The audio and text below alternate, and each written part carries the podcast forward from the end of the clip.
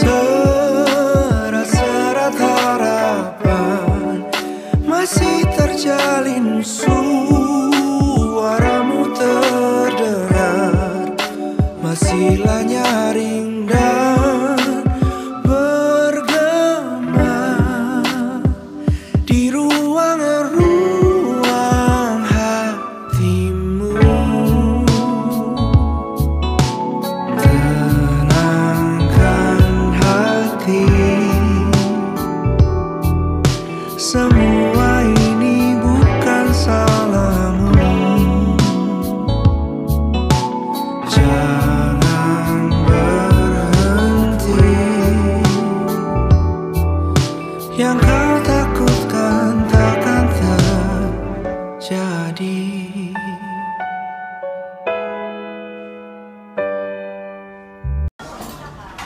Assalamualaikum Uhti.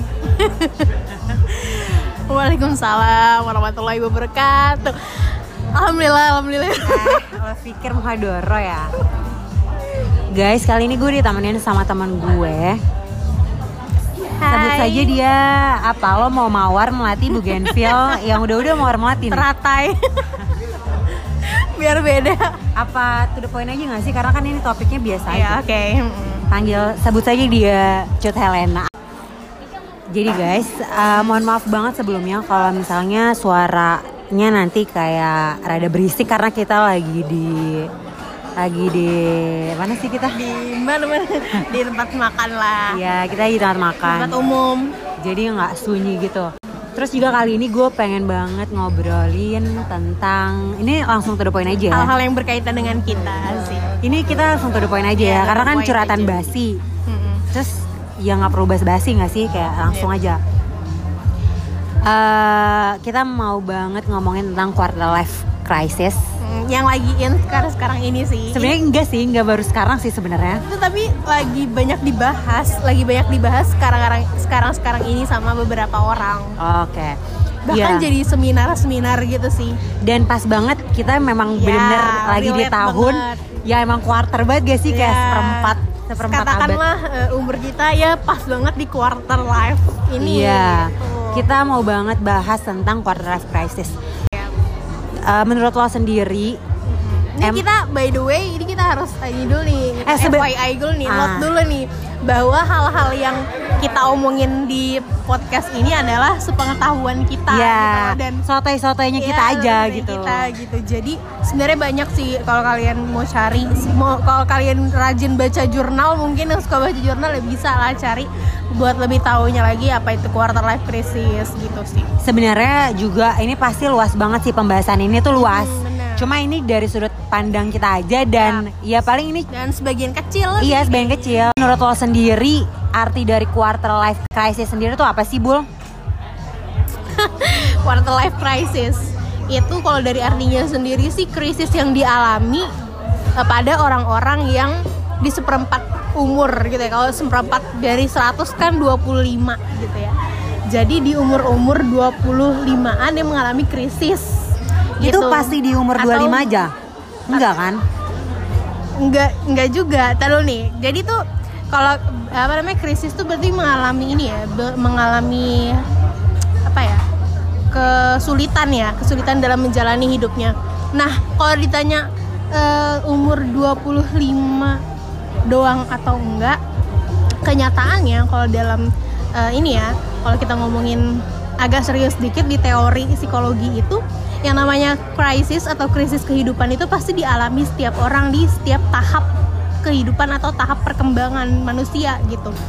Ketika lo masih bayi lo pasti ngalamin yang namanya kesulitan apa terus eh, remaja gitu. Jadi ada tahap-tahapan krisisnya tertentu gitu. Jadi nggak nggak memungkiri bahwa di atas 25 di bawah 25 itu Bisa juga mengalami itu juga. pasti banget. Pasti yang namanya krisis tuh life crisis tuh pasti ada lah gitu dan ternyata itu tuh merupakan episode jadi episode krisis di mana pasti ada awalnya dan juga pasti ada akhirnya gitu jadi Dan- pasti terselesaikan Dan itu tuh eh, bisa eh, berkemungkinan tuh berkali-kali ya. Enggak cuma sekali Bener, doang orang bener, ngalamin bener. eh, quarter life crisis Ya, gitu kan. misalkan 25 tahun lo ngalamin tiba-tiba nanti umur 30-an lo ngalamin lagi gitu ya ya it- itu nggak apa namanya ya bisa bisa jadi bisa jadi ter- terjadi gitu loh. Dan pasti ada masa eh, dan pasti ada masa yang eh, ada masa selesainya lah gitu. Quarter life crisis itu istilah yang gue tadi baru denger nih sama Deva jadi quarter life crisis itu ternyata baru dibuat di eh, Iya. istilah itu ya istilah quarter life crisis maksudnya uh, baru ada di generasi kita aja. Ya, ternyata Karena tuh yang penemunya tuh baru dibuat teorinya tuh di 2002 2001 lah. oh iya, Hmm. 2001 ya tadi. 2001. Iya, soalnya emang uh, kalau misalnya tanya sama orang tua kita pun kayak misalnya quarter life crisis tuh gimana sih? Mereka pasti nggak ngalamin itu. Maksudnya bukan nggak ngalamin sih, tapi belum tahu istilah Nama itu. itu ya, Iya. istilah itu. Emang istilah itu menurut gue juga emang baru ada-ada di generasi kita ini sih, ya nggak sih? Hmm, bener. Nah, terus nih, Bul, lo sendiri pernah nggak sih ngalamin quarter life crisis dan di usia berapa lo ngalamin itu? Nah, kalau ditanya ini, gue tuh sebenarnya baru baru kan dua, umur 25 tahun ini baru Juli kemarin asik. Ya Lo- ampun. lo baru nanti kan? Belum dong, gue belum 25, gue Iya. masih muda. Nah, eh, tapi tapi ya gue sih selama setahun ini semoga sih gue eh, apa ya enjoy gitu maksudnya mm, nggak mengalami belum menemukan belum menemukan titik di mana gue ngerasa ini adalah titik krisis gue atau kesulitan gue dalam menjalani hidup tapi hal ini udah pernah gue Alami? alami sebelum gue umur 25 tahun Di umur berapa tuh? yaitu di umur sekitar 20 23 lah 23 Berarti itu habis lo 24. lulus ya? Enggak dong, oh gue iya kan deh, baru sorry. lulus. Iya, iya. Lu yang lulus. Jadi Nah, gini, gini. gini. Jadi teman gue ini, uh, gue teman gue ini dia uh, satu SMP SMA sama gue. Kita satu Asik. angkatan, cuma Yo, yo, yo. cuma dia setelah lulus dari SMA itu dia sempat ada program untuk Jalan-jalan. ke Jerman gitu, sekolah ke Jerman. Dan Iya. lo di Jerman berapa lama? 6 bulan. 6 bulan. Jadi ke pending tuh. Jadi Pending. uh, teman-teman angkatan gua udah ada yang kuliah, dia masih belum. Ah, dia belum. Dia Gua masih mempersiapkan untuk ke Jerman itu. Ya, tapi akhirnya gue balik lah atas kehendak Allah ya Azik. Akhirnya dia balik Gua dari balik. Jerman ke Indo, jadi kayak nyusul gitu kan kuliah lo. Hmm, Nah, jadi gue telat masuknya Ah. 2015. Jadi gue baru lulus tahun lalu nih. Nah, eh, kapan gue mengalami life crisis sih? Itu ya itu. Ketika teman-teman gue tuh udah pada lulus. Udah pada lulus dan udah pada mungkin Deba lu juga nggak tahu sih kayaknya ya. Ya nggak sih lu nggak Kenapa? tahu ya? Pokoknya ya ketika lo lulus sama anak-anak ketika lo lulus terus ketika lo pada udah pada udah eh, lo semua udah punya kerjaan di situ posisi gue gue masih kuliah. Dan di situ gue ngerasa banget bahwa gue wah gimana ya? Iya, terus paham, paham, terus gue itu di di akhir-akhir semester. Kayak gue ngerasa semuanya nih pemikiran gue kayak tentang temen gue udah udah lulus temen gue udah kerja udah berpenghasilan terus bahkan temen gue udah ada yang punya anak udah ada yang nikah gitu. Gue gue di situ terpukul banget sih. Apa ya pemikiran-pemikiran kayak gila lo gila lo cut gitu ini lu di umur segini lu apa namanya teman-teman lo udah kayak gini bla bla bla iri ada sih rasa Jadi- iri itu ada jadi itu tuh kayak perasaan nge-compare diri lo Diri- sama orang bener, lain gitu bener kan. banget. Kok gue masih di sini dan sedangkan orang lain udah Ya, udah jalan jauh gitu kan. dan di, dan kondisi gue di situ gue eh, apa namanya kuliah masih dibiayain sama orang tua gue nggak punya penghasilan gitu kan ya gue kerjaan gue kuliah sama organisasi aja kerjaan gue Iya. tapi gue nggak ngasilin duit apa apa di situ tuh di situ tuh yang gue ngerasa gak berguna banget useless banget jadi manusia gitu Tapi padahal Gitu sebenarnya sih. masih banyak yang harus lo Nah, syukuri. Padahal banyak banget orang-orang yang appreciate apa namanya uh, apa yang gue lakuin gitu loh. Banyak orang yang melihat gue bahwa keren nih Cut Helena dia tuh gini gini gini gini gini gini gitu. Padahal gue nggak melihat itu di diri gue. Gue cuma bisa kayak mengcompare diri gue ke orang lain itu sih. Karena emang manusia itu pada dasarnya gampang banget ngeliat kekurangan diri Bener. sendiri nggak sih? Kayak "Ay, Bener. kurang terus padahal sebenarnya masih banyak banget yang harus lo Bener. syukuri gitu kan. Bener banget. Nah, malah justru di umur 25 ini sih, gue nggak tahu sih apa karena lingkungan atau gimana, malah gue lebih bersyukur dengan keadaan gue ditambah pandemi ini gitu. Dan makanya Oh, malah bersyukur di saat pandemi gini. Masih bersyukur. Oh, masih. Maksudnya gue jadi tidak mengcompare diri gue dengan orang lain dan lebih bersyukur gitu Ah. ngerti gak sih? Makanya gue bilang gue gue belum menemukan apa ya titik eh, kesulitan gue nih di umur 25 tahun ini Alhamdulillah. alhamdulillah semoga enggak ya Semoga nggak ada lagi di depan. Benar. Nah, bahkan kan kalau banyak orang bilang tuh 25 tahun eh, udah siap-siap ditanyain kapan nikah, kapan nikah gitu kan. Ya gue gue nggak munafik ya pasti adalah mengalami beberapa pertanyaan gitu ya pertanyaan tentang pernikahan pacar bla bla bla tapi entah kenapa itu bukan jadi kesulitan buat gue kayak ya udah gue jalanin aja gitu Iya. Tapi gue pikir tuh awalnya emang quarter life crisis tuh di umur 25 aja tau gak sih? Kayak karena quarter kan seperempat ya. benar Jadi cuma anak yang umurnya 25 aja yang mengalami ternyata enggak range umurnya tuh eh, fixnya tuh dari umur berapa sih? Enggak ya? 18. 20-an sih katanya oh enggak, sih. 18 enggak ya? 20 ya? 20-an sih. Hmm, Sampai sekitaran 30-an tuh 25. mungkin ya? Mungkin, mungkin, mungkin banget. Bahkan ketika lo udah udah 50-an pun ada juga namanya kalau nggak salah ya, kalau setahu gua ya ada lagi gitu loh ya. Oh, Ya, ada lagi istilahnya. Seperti gue bilang tadi, krisis-krisis atau krisis kehidupan tuh pasti Pasti ada ngalami. aja sih. Heeh. Entah dari datangnya dari family, Ya. dari karir, Dari dari, love life ya kan? Ya nggak sih? Benar, benar. Kayak ngeliat teman-teman lo yang udah married itu termasuk kayak yang ini nggak sih social pressure juga gitu. Mm-mm, mm-mm, Jadi kayak Dan- krisis. Hmm. Tapi kalau orang-orang kayak kita enjoy aja sih. terlalu enjoy masalah bahaya juga. ya udah itu akan datang gitu pada waktunya. Sekarang gue balik nanya sama lo, kalau lo sendiri lo merasa udah mengalami hal itu belum? Maksudnya kayak gejala-gejala lo merasa itu adalah sebuah kesulitan buat lo sampai mengganggu lo. Ada nggak? Eh, kalau di gue sih paling kayak gue ngerasa tahun terberat gue tuh di tahun 2017 ya bol. Karena karena ya ada kayak ah, gimana ya? Gue kadang tuh emang hidup tuh unpredictable gitu gitu kan. Kayak maksudnya yang gue pikir akan berjalan baik-baik aja ternyata enggak gitu kan. Hmm. Nggak bisa tuh lo Ah, kayak gue tau, gue tau. lo nggak bisa tuh lo kayak menjalani hidup ini kayak selalu sesuai dengan ekspektasi tuh nggak mungkin gitu kan Bener. nah tapi di tahun 2017 itu itu tuh bener-bener kayak di tahun gue lagi skripsi Hmm. terus kayak gue ada masalah dikit gitu keluarga gitu Iya. family gue nah itu kayak ngebuat gue gue kan anaknya kayak santai banget kan gue kuliah tuh gue ngerasa S1 gue ngasal sih gue ngerasanya gitu kayak Dia lu main doang modal gitu ya. Iya gitu. Saya kayak nggak ben- nggak bener-bener gitu.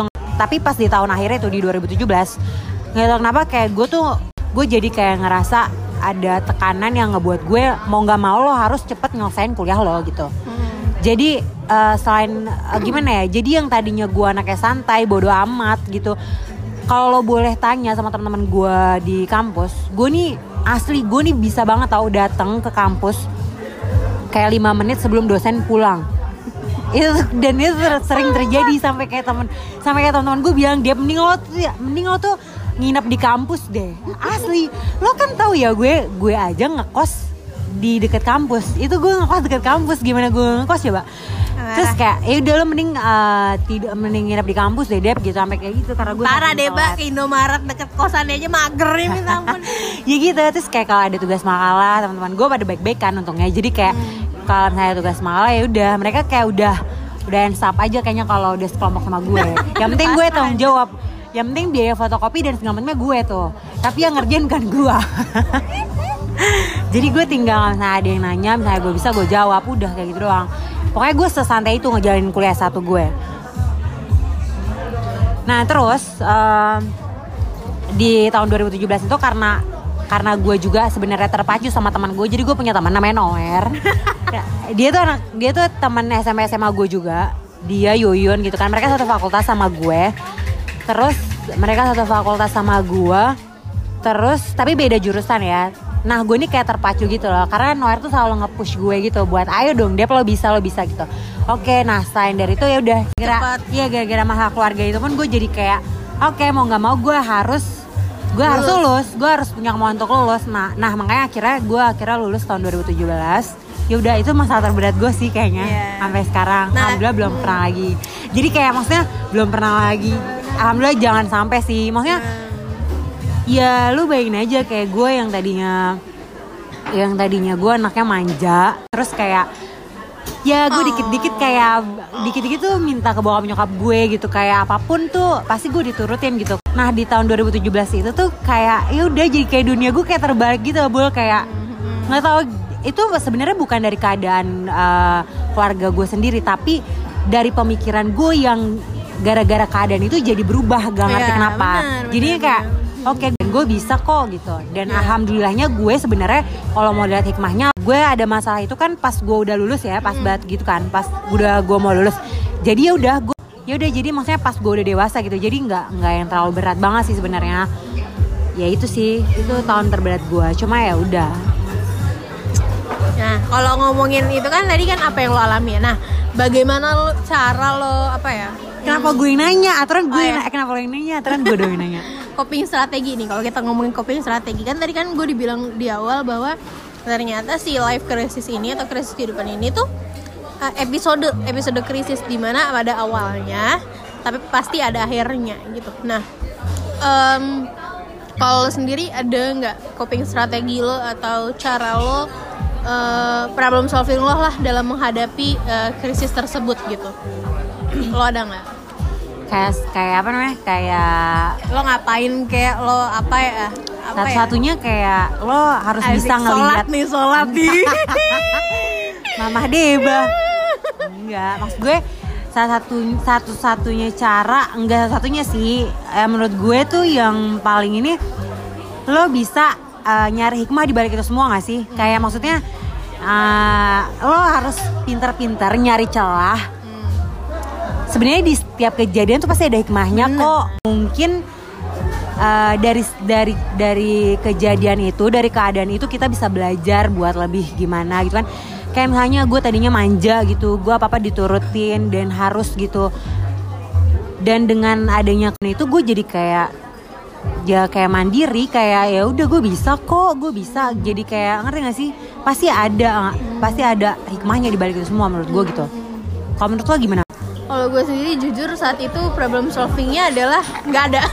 Nggak maksudnya gini gue tuh gue serius serius jujur gue tuh mengalir aja gitu. Tiba-tiba itu ya bener itu selesai dengan sendirinya iya. Entah bagaimana caranya ya gue ini gini sih kayaknya lebih ke gue tetap percaya dengan diri gue sendiri sih. Kayaknya sih lebih kayak gitu sih. Gue harus lebih percaya dengan kemampuan gue diri gue dan gue ada tekad sendiri lah tujuan sendiri bahwa nanti kalau ketika kan tadi kan gue bilang eh gue iri sama teman-teman gue yang udah kerja kan bla bla bla. Nah gue gue punya tekad di situ ketika gue lulus gitu.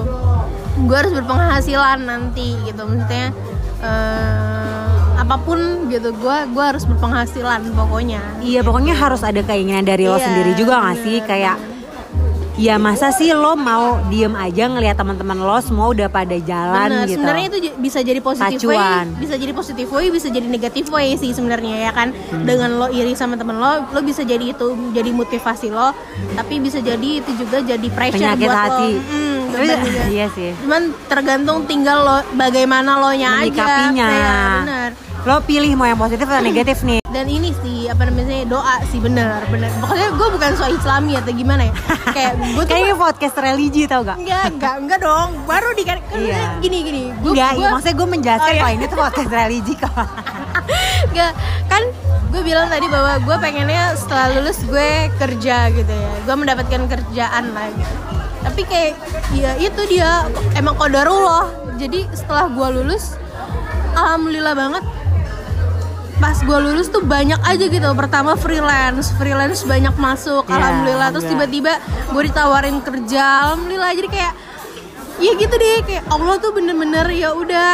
Pas kesulitan itu memang gue ngerasa sulit banget gitu. Tapi pasti ada hikmahnya ada jalannya gitu. Iya benar-benar benar. Jadi gue mau apa ya? sorry ya guys. Kita soalnya nggak pakai skrip gitu kan nggak pakai pertanyaan. Iya. apalagi nih Iya, terus juga eh, apa ya? Gue tuh suka kayak gini tau ngeblank gitu kenapa sih kampret? Nah, buat crisis. buat ini sih buat teman-teman yang sedang mengalami itu gimana eh menurut lo teh Iya, maksudnya Buat tadi yang kita sebutin sih itu kayak lo harus pin- pintar-pintar nyari celah Hmm. hikmahnya di balik itu semua. Terus terus eh, menurut lo tadi kan itu cara buat Tadi kan itu cara buat ini ya, kayak gimana ngadepin itu ya. Terus menurut lo sosial media tuh ngaruh gak sih? Ngaruh lah, itu salah satu, itu salah satu. Ya kan kayak ngaruh jadi orang tuh ngerasa aduh gue krisis banget deh Iya. ngeliat hidup orang kok pada enak gitu ya. Salah satu caranya deh meminimalisir penggunaan sosial media sih menurut gue. Tapi sebenarnya kan ada ya banyak juga orang yang ngalamin itu dan kayak delete account. Itu terserah sih hak setiap orang Hak, bebas. benar. Lo mau delete account atau lo mau uninstall terserah. Cuma kalau gue pribadi eh, karena sosial media di generasi sekarang, maksudnya di di zaman kita ini kayaknya penting ya untuk informasi. Benar. Menurut gue kalau untuk sampai delete account atau uninstall nggak usah sih. Benar. Kayak lo kalau emang lagi nggak pengen buka nggak usah buka aja Benar, gitu loh. benar, benar. Jadi kayak meminimalisir penggunaannya tuh dengan cara gitu kayak lo nggak usah buka aja tapi nggak perlu delete account dan segala Soalnya ada macam. teh kadang tuh delete account atau enggak non dis, apa non aktif ya Iya, active, diaktif, diaktif, diaktif. diaktif account tiba-tiba nanti sebulan muncul lagi menurut Iya. gue tuh kayak apa Kayak sih childish gitu. Enggak sih, Ngapain? bebas. Gak, gak, sekali lagi gini ya Itu bebas, tapi menurut gua Daripada lo diaktif Daripada lo delete account Mending lo blok aja Blok siapa Blok orangnya? orang yang gak pengen lo lihat Atau ya lo lihat apa yang lo pengen lihat aja Nggak usah diblok sih menurut gue juga. Ngapain lo ada semasalah itu sama orang itu? Misal Oke, iya Misalnya sih. dia nih Nggak, mute bisa juga kan? Eh ya mute, oh ya mute, Mute, bisa nggak di-block, bisa. kasihan, kan Iya, teman. Oh iya bener Soalnya udah pak, ini ya benci banget Iya. Gue sih gak pernah ngeblok orang Gue Eh, juga nggak. Iya gue gak pernah Mantan paling. Ups. Ups.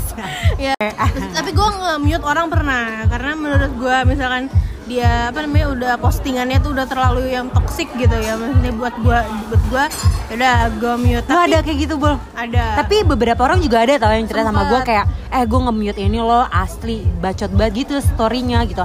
Kalau menurut gue ya daripada lo lo juga kayak nggak tenang nggak usah lo buka sama sekali kalau gue Iya, orang kayak gitu sih kayak nggak ngambil pusing kayak harus nge-mute A nge-mute B ya udah tinggal gue gue nggak usah buka karena gue tahu isi storynya paling gitu-gitu bisa, gitu bisa. Iya karena gue secuek kadang- itu sih kadang kalau lo nggak ngu- kalau lo nggak mute atau lo nggak blok kalau lo nggak mute atau lo nggak blok gitu ya lo tuh gatel pengen ngeliat Oh, gitu, gitu. sih gue jadi Oh, lo berarti penasaran lo tinggi bu penasaran bener Hmm, kalau gue nggak, kalau gue termasuk yang cuek. Jadi kayak kalau misalnya gue, menurut gue story orang itu uh, gimana ya, uh, bikin gue gimana gitu ya nggak bakal gue buka. Terus gue juga nggak pernah diaktif sih, Iya. karena gue bukan siapa-siapa juga yang nggak minta orang nyari gue, ngerti nggak? Nggak yang bikin orang ah, gimana ya? ini Deva ke mana nih Iya, gue nggak pengen dicariin juga. Gue bukan selebgram coy. Jadi kayak ya udah tinggal gue nggak usah buka. Tapi gue pernah banget kayak bulan Ramadan kemarin gue kayak berhasil gitu sebulan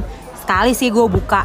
Tapi itu benar-benar sebulan gue eh, nggak peduli sama Instagram loh kayak ya udah karena Instagram eh Ramadan kita kemarin tuh lagi corona kan. Jadi kayak nggak menarik aja juga. Jadi kayak udah gue Netflix aja itu benar-benar melupakan gue dengan Instagram sih. gue sih nggak pernah ada kepikiran buat ini sih delete account atau Iya, gue juga bilang sih enggak. nggak tahu sih mungkin tapi ada mungkin beberapa orang yang Ya, emang mungkin udah kan terlalu kita ini banget ya. ini loh standar penerimaan orang tuh kan beda-beda ngerti Iya, nggak mungkin mungkin Iya. dia udah terlalu yang gimana sama Hmm, sosial media makanya ya. kayak ah gue di account aja gitu ya itu bebas terserah lo hak Hmm. setiap orang. Tapi yang disayangkan adalah informasi-informasinya itu sih. Informasinya. Iya informasi. Twitter juga Twitter informasinya penting. Iya paling kayak kalau misalnya gue nggak mau ngelihat orang yang itu ya udah gue skip skip aja nggak usah lo peduliin asli. intinya ya kalau lo pengen nih misalkan kalau lo ngerasa bahwa ada beberapa toksik gitu loh. Ya jadi jadi apa ya eh, pengguna yang smart aja sih menurut gua Iya. kalau lo nggak pengen digituin lo nggak usah kayak gitu gitu Iya benar-benar. Gue juga suka heran ya sama orang-orang. Misalnya dia nggak suka nih sama artis yang baru viral. Misalnya dia nggak suka baru sama artis yang baru viral, tapi di follow dan di komen gitu loh. Maksud gue, kalau lo emang gak suka sama Ya artis udah. itu, ya udah lo gak usah follow, lo gak usah komen. Eh dosa kasihan lo jari lo nanti menanggung semua dosa-dosa lo di akhirat anjay. Astagfirullahaladzim Gak boleh Ada bol masuk KPI. Ntar gue Iya maksud gue kayak dia pada lo bikin dosa ya kan jari-jari lo mending ya udah lo nggak usah follow nggak usah lo komen ya nggak sih Bener. gue heran aja gitu sama orang gak suka tapi tetap kayak ngikutin ngapain Gue alhamdulillah dalam hidup gue gue nggak pernah komen head komen alhamdulillah. Iya, gue juga. Kecuali ke sahabat sendiri. oh gitu karena karena dia masih tahu maksudnya iya itu apa. cuma bercanda aja Bercanda. Jadi kayak following lo ya orang-orang yang lo suka public figure ya. bener Kalau teman seangkatan gitu terus nggak suka ya udah nggak usah dilihat. Iya, bener bener banget tuh gue sering nge-skip skip kok temen-temen gue kayak Iya, "Udah yang deh penting." nanti jadi sakit hati atau jadi jadi racun hati udah skip skip Ya skip aja. Iya sih emang penting sih itu meminimalisir sosial media. Mau PSBB lagi nih hati-hati nih temen-temen nih Iya udah drakoran aja lo anteng Iya, kayak gue. Netflix udah lo nonton drakor dari zaman masih Winter Sonata dah tuh nonton dari Winter Sonata tuh kalau perlu sampai yang sekarang baru gitu sini udah berapa lama kita nunggu ya Allah setengah jam Setengah jam tapi kayak udah banyak ya. gitu Apalagi Iya. sih? Apalagi menurut lo? Yang harus di apa ya? quarter life crisis. Hmm, tapi intinya gini sih apa pun itu apa pun kesulitannya nggak apa-apa kayak ya udah nikmatin aja gitu loh. Ini proses. Proses. proses lu sih menuju ya mesti ya lu nggak bisa memungkiri juga lu mau mau lu tuh udah dewasa sekarang. Umur umur 25 tuh udah termasuk dewasa lah ya Iya, karena gue percaya setiap orang tuh, tuh. setiap orang tuh juga punya jalannya masing-masing. Kayak eh, misalnya temen lo suksesnya memang harus S2, S3 dulu, sedangkan lo misalnya cuma S1, tapi ya lo misalnya, ya kita nggak pernah tahu loh, yang misalnya S1 nantinya bakal lebih sukses daripada yang udah S3 atau S2 gitu kan. Kita nggak pernah tahu sih jalan hidup orang-orang. Iya, pokoknya emang unpredictable itu hidup. Iya. Jadi ya nikmatin aja, Ya. nikmatin aja. Tapi eh ya udah sih itu, nikmatin aja. kecuali itu ter- udah mengganggu ini lo ya udah mengganggu psikis lo atau mental lo ya silakan silakan ceritalah setidaknya ke orang lain gitu yang lo percaya Kalau gitu. gue, karena gue basicnya adalah orang yang, maksudnya kayak karena gue psikologi kali ya. Iya. Jadi kayak apa pun kalau bisa gue cerita. Karena Oh, gitu. itu solu- karena itu satu-satunya apa ya? Setidaknya adalah the easy way gitu loh, jalan yang gampang ketika lo lagi menghadapi masalah yaitu cerita. Tapi gini ya, kalau gue cerita sama manusia, gue bukan nyari solusi. Lo nyari apa? Butuh denger kan? Iya, Kan ada benar. Dua, dua orang tipe manusia sebenarnya. Ada Ah. yang kalau cerita tuh ada yang minta logat Medan lo keluar Oh gitu ya. Sorry guys. Ya, kok ada yang cerita itu, lo tanya dulu ke dia. Lo butuh solusi atau atau butuh didengar? Iya Dan kalau gue tipe yang butuh didengar karena solusi itu sebenarnya datangnya dari diri lo sendiri. iya benar setuju tuh gue siapa lagi kalau quarter life crisis tuh apa sebenarnya luas ya cuma ini cuma kulit kulitnya aja sih kayaknya ya, yang kita bahas Itu teman, belum masalah percintaan. iya belum percintaan apalagi. belum family Ah, keluarga Banyak, banyak sih. Iya, karena setiap orang juga pasti punya permasalahannya sendiri gitu loh. Entah dari sisi mana ya, entah ya. ya. Sorry guys, kita ada tempat umum. Di Sorry, bar. guys. Asik. Iya, sorry di bar nih, aku di minum bar. aku minumnya milk tea, Depa minumnya green tea. Terus lanjut. Oke deh, menurut gue kayak cukup deh boleh nggak Cukup sih? sih, cukup banget. Oke deh. itu eh, oh ya untuk untuk lebih tahu lagi lo sedang mengalami quarter life crisis atau enggak coba aja lo cari-cari eh, apa namanya podcast tentang qu- quarter Iya, life quarter life crisis banyak kok. Terus juga di YouTube juga sih iya ada banyak buka aja banyak. apa itu quarter life crisis bahkan dari apa ya sampai cara mengatasi quarter life crisis itu juga ada sih Iya benar. Oke deh, Eh, makasih banget Bul waktunya udah mau sharing di Sama-sama. podcast cerubas gue, ceratan basi Asik, ya kan. Bas. Oke deh, see you, Bye, dadah. thank you semua cari hilang. Yang dikejar lari.